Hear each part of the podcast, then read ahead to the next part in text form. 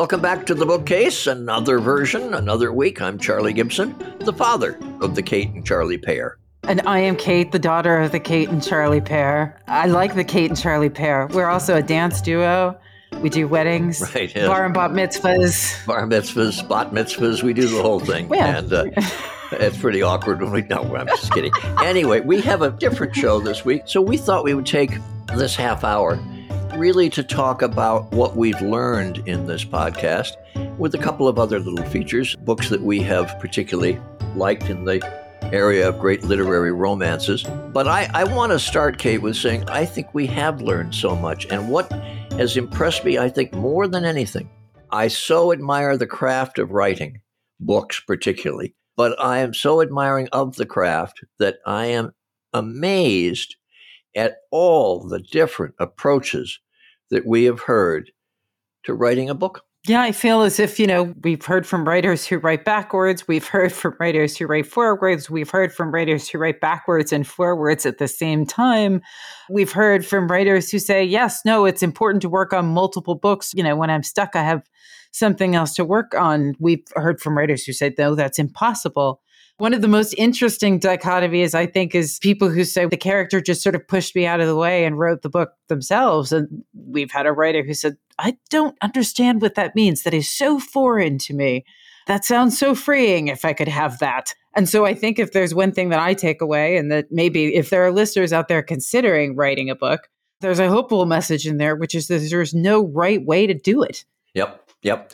I, I, it goes out actually back to the first writer we talked to way back in week two when we talked to Niall Williams, who wrote a book that Katie and I both love. This is Happiness. It's indelible in my mind. He talked about just having a first sentence, just having a first sentence, which he likened to putting through a thread through the head of a pin, and it just appears on the other side of the head of the pin.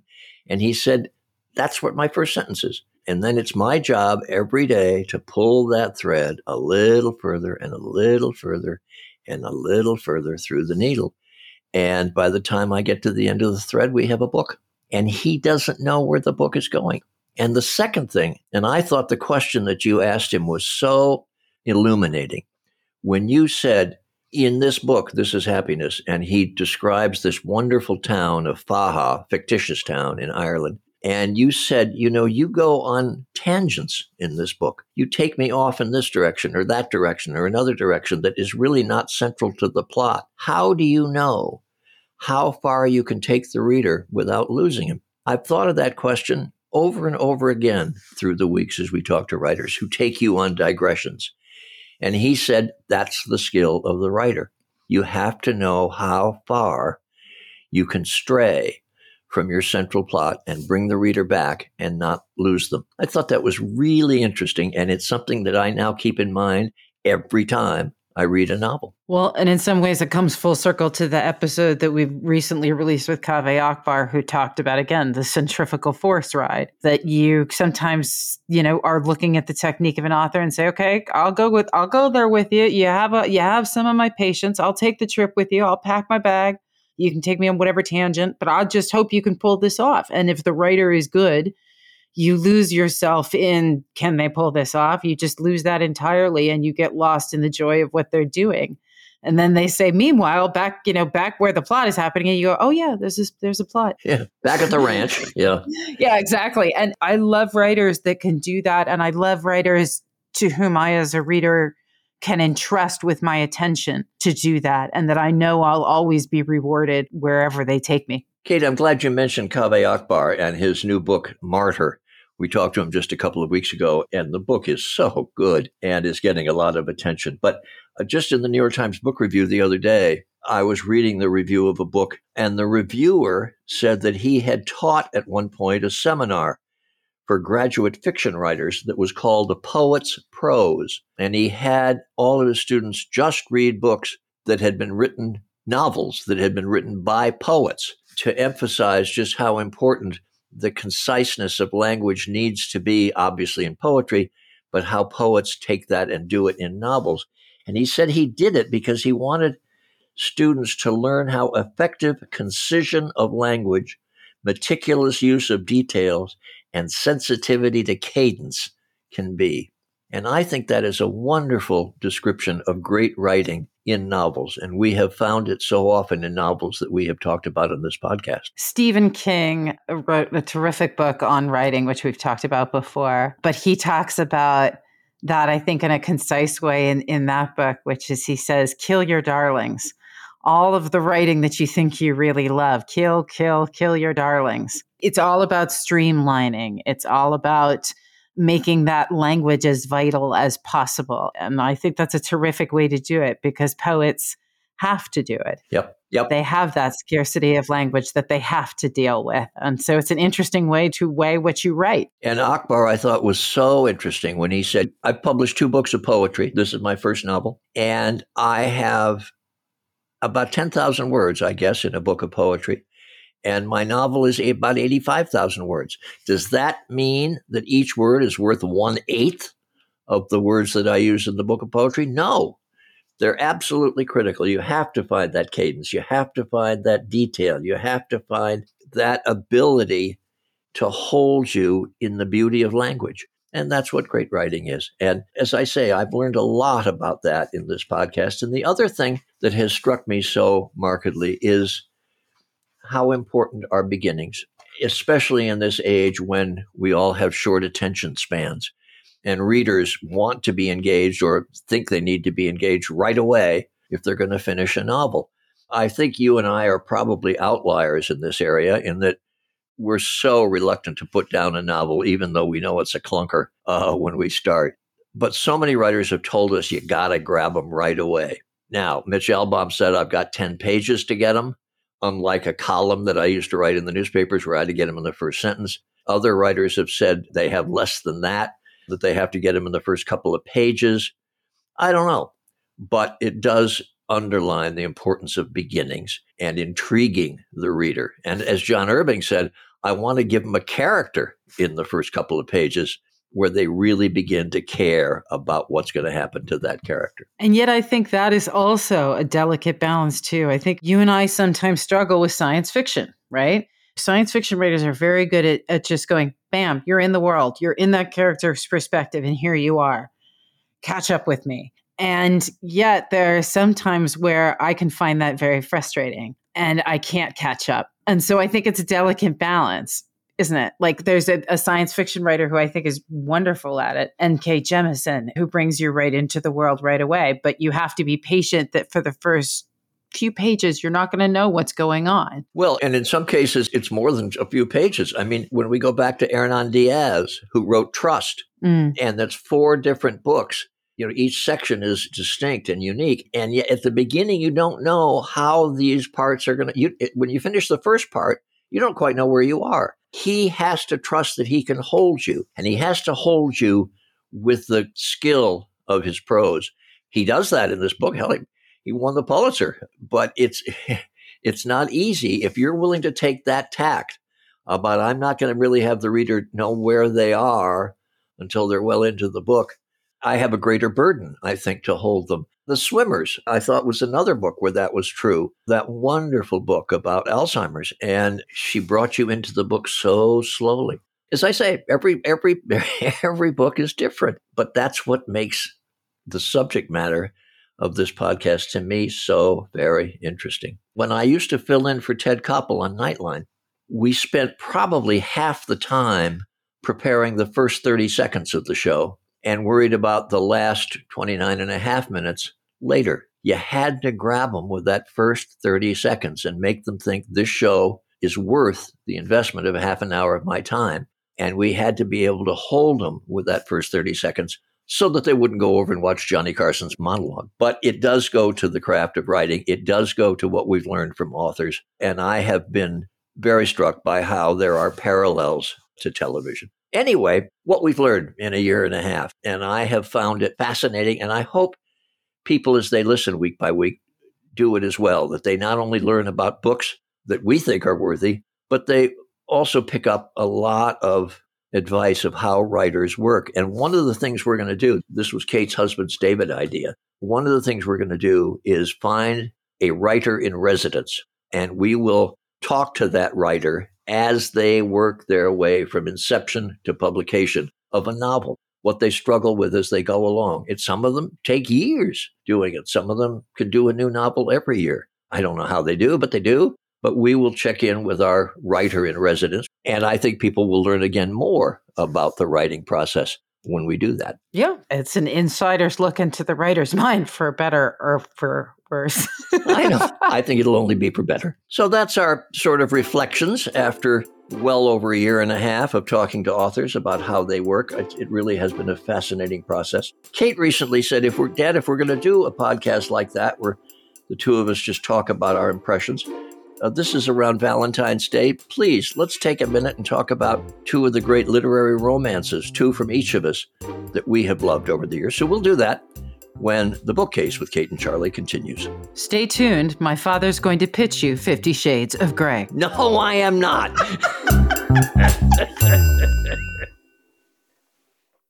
Hey, I'm Andy Mitchell, a New York Times bestselling author. And I'm Sabrina Kohlberg, a morning television producer. We're moms of toddlers and best friends of 20 years. And we both love to talk about being parents, yes, but also pop culture. So we're combining our two interests by talking to celebrities, writers, and fellow scholars of TV and movies. Cinema, really. About what we all can learn from the fictional moms we love to watch. From ABC Audio and Good Morning America, Pop Culture Moms is out now wherever you listen to podcasts.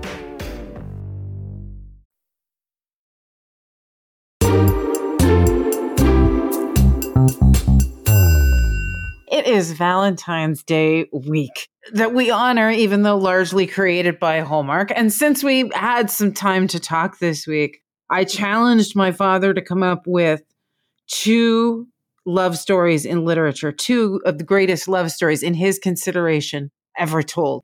And I set him forth on that. We do not know what the other has picked. I have some idea, but we do not know what the other has picked. I asked you when you first proposed this idea to me how broadly the definition of love story can be. And you said, Well, what do you mean, Dad? And I said, Well, how about a pig and a spider? And you said, Yeah, I guess so. Because it's a, it's obviously not a physical love, it's not whatever, but the affection and the warmth and the interchange between Wilbur and Charlotte in Charlotte's Web makes that, I think, the greatest book that I've ever read. At least I love it so. And I think it's more than just about a pig and a spider. It's about relationships and about doing for each other, doing things for each other out of affection. And Charlotte so admires Wilbur and so he touches her so that she saves his life by her writing. And that to me is not only my favorite book that I've ever read, but so too is it, I think, a wonderful love story. Fair? Yeah, I think absolutely. That book is about the best in us. It is about the way we take care of one another. And, you know, for me also, it's inseparable from your and mom's love story. So I don't know if I'd be here without Charlotte's Web. I mean, because it is part of your love story, and I'll let you tell that, but because it was part of your love story, you came to me when my kids were born and said, do I have your permission? Can you hold off on reading it to your kids? Can you not read it to your kids so I could do it? And we discussed when the right time is because the book starts out literally almost with the bang. I mean, the book starts out with, you know, the farmer going out with the gun. And so we talked about when the best age would be to do that. And of course, you know, when you read it to Charlie, eh, when you get to the end, I couldn't sit in the room. I was a puddle. I was a mess. I was ridiculous. I was a sniveling fool because it's also about the passage of life and what we pass along when we are no longer around and how how our spirit is carried on. So eh, there's so many messages in that book for me that just you know, well, it gets me. Katie says if it weren't for that book, I might not be here. I courted her mother partially by reading that book to her. So maybe that had an effect in her saying yes when I finally asked her to marry me. I don't know. But it, it certainly touches me as a wonderful, wonderful love story. How about you? Okay, so uh, my first one is going to be similar in the sense that I love Charlotte's Web because as it, it broadens the definition of love. The Great Gatsby is inseparable from my love story. My husband, David Canada, who's our producer and our audio engineer and our editor, had not read The Great Gatsby when we got together. Now, The Great Gatsby was introduced to me by one of the people that helped make me a reader, Dr. Jane Cole, who taught me AP English for two years in high school and is no longer with us. And she walked us through The Great Gatsby almost page by page. Now, I remember it as being just an incredible love story that's just beautiful from start to finish. And of course, when you go back and read as an adult, you realize how unbelievably sad it is. From the yeah. moment it opens yeah. to the moment it, closes, it is just, it is sad. It's about unrequited longing. It is about the pain of love and do we settle for love? And in some ways, also, it's about inconsiderate people doing inconsiderate things to each other. It's like it's the romantic version of Seinfeld.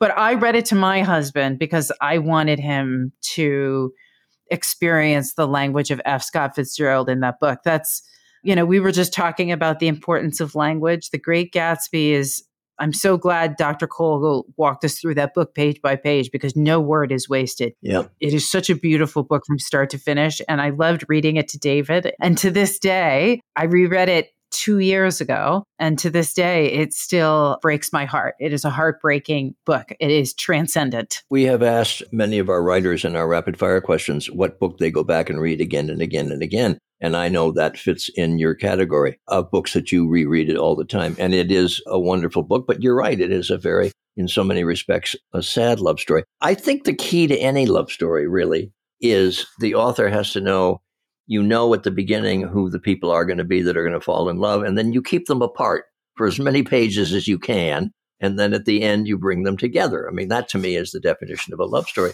I, you know, I would, I've often thought that I probably would be happier if I had lived in the 19th century because I think the greatest love story ever written was Pride and Prejudice, Jane Austen. I would put Jane Eyre, I would put Wuthering Heights in that category, but that's the easy answer. So I guess I have to take Darcy and, and Pride and Prejudice out of the mix, although I would certainly put it that way. I loved 19th century novels when I was a student. But in modern day, and I know it's schmaltzy, Kate, and you're going to get on me, eh, Dad, how did you fall for it? But I loved, loved Nicholas Sparks and The Notebook. And The Notebook is wonderful to me because it's a double love story. It's a couple falling in love when they're young, it is a couple that goes apart and then comes back together. And at the end, it's a different kind of love story because you realize that she is in the throes of Alzheimer's. He is sick and dying, and he's professing how much he has loved her, even in her diminished state. It's a, it's just a touching story. Nicholas Sparks knows how to touch the emotional chord, and he certainly did for me in the notebook. Wow. Okay. I'm surprised. I did not see that one coming. I thought you were going to be more of a, a, Pride and Prejudice. I mean, when we first talked about this, we talked about Pride and Prejudice as being, I love that book because it's subtle, funny, feminism, strong hero with the, you know, man being taken down a peg. So I love that book. But I can see that. You know, I think the notebook speaks to something that you and I have talked to, which is that marriages go through phases and the notebook does a nice job, I think, of breaking down how relationships change and evolve. And the person that you're married to 10 years after you get married isn't the same person you said I do to. Yep. There are aspects of them that are similar, but they're not the same person. You're not the same person. Every time you go back to a class reunion, you walk in and you sort of go, I can't wait to show everybody how much I've changed. And you forget that all of them have changed too. It's just though I think the notebook does speak well to that, but yes, I do think it's a little schmaltzy, and, and maybe you need a, a little bit of a subscription to the Hallmark Channel, a little bit. well, I fess up to being schmaltzy. You know, those books, those two books, really grabbed me. So I, I sort of cheated there and gave you two modern books, but Love Story and The Notebook did it for me. How about you? What did? What's your second? Okay, I'm going to give honorable mention to Room with a View, which is just a beautiful book, and which in some ways was a rite of passage to any Kent Placer who's listening. We all read it our sophomore year of high school and we all loved it. But I'm going to go with 84 Charing Cross Road. Oh, which is an epistolary book. Yeah. It's a, an epistolary book between a woman named Helene Hanff and a bookstore owner in England. And they have a correspondence. She's asking for him to send her books. He sends her books. They connect over a love of books. It's not just a love story between the two of them as they realize how much they have in common, but it's also, I think, a love letter to books themselves. Hmm. It's a love letter to reading. Hmm. The way that Helene Hanff describes what she's looking for I don't know, at one point she says she discusses heavy cream colored pages. She describes leather, you know, book covers. She just, there's something about that book and the subsequent movie with Anthony Hopkins and Anne Bancroft, which was brilliant, brilliant casting, and a very small role for Judi Dench if you haven't seen it. I also just want to say one more thing. Just it's worth saying that there's a lot of different kinds of love stories out there. Just because we didn't mention it, if Beale Street could talk, Giovanni's room, like water for chocolate, Maurice, love in the time of cholera. You are out there somewhere in a love story, and this is the week to go find it. So I highly recommend it. Happy Valentine's Day. Sometimes love language is making a podcast with the people that you love. yeah, that's true. That's true. And I hope the affection that I have for my daughter, although it may not show through at times on this podcast, is very evident. Well, you showed up.